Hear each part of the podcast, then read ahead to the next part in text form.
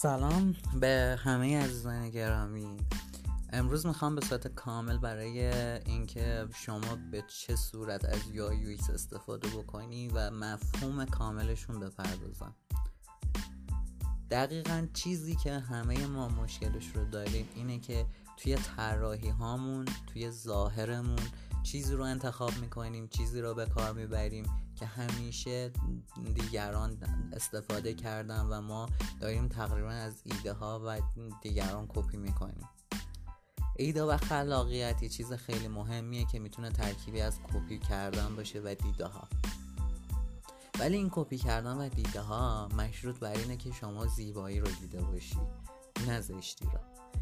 قضیه چیه؟ شما میاید یک وبسایتی رو نگاه می‌کنید مثل سایت های دولتی ارگان ها سازمان ها که زیاد روی ظاهرشون تمرکز خاصی ندارن و اصلا اهمیت نمیدن. پس بیایم بهتر ببینیم سایت های مهمتر ببینیم تکنولوژی بهتر ببینیم. چرا بیایم از ایده های قدیمی تر استفاده کنیم؟ بیایم سایت های جدیدتر رو ببینیم.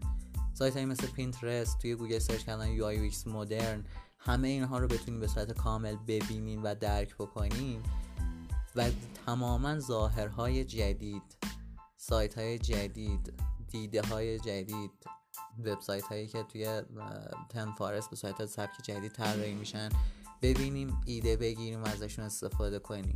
خلاقیت حرف اول رو می‌زنه. UX چی میگه؟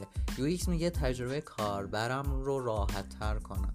بر اساس تجربه کاربری من وبسایت باید رسپانسیو باشه. رسپانسیو باید به چه شکل باشه؟ این به این شکل که دسترسی همه قسمت ها تر و به صورت کامل در اختیار کاربرم در نگاه اول بگیره قرار بگیره. مثلا مثل نوار پایینی توی وبسایت مثل منوی جمع شونده و کشنده داخل موبایل که به آف کانواس معروفه.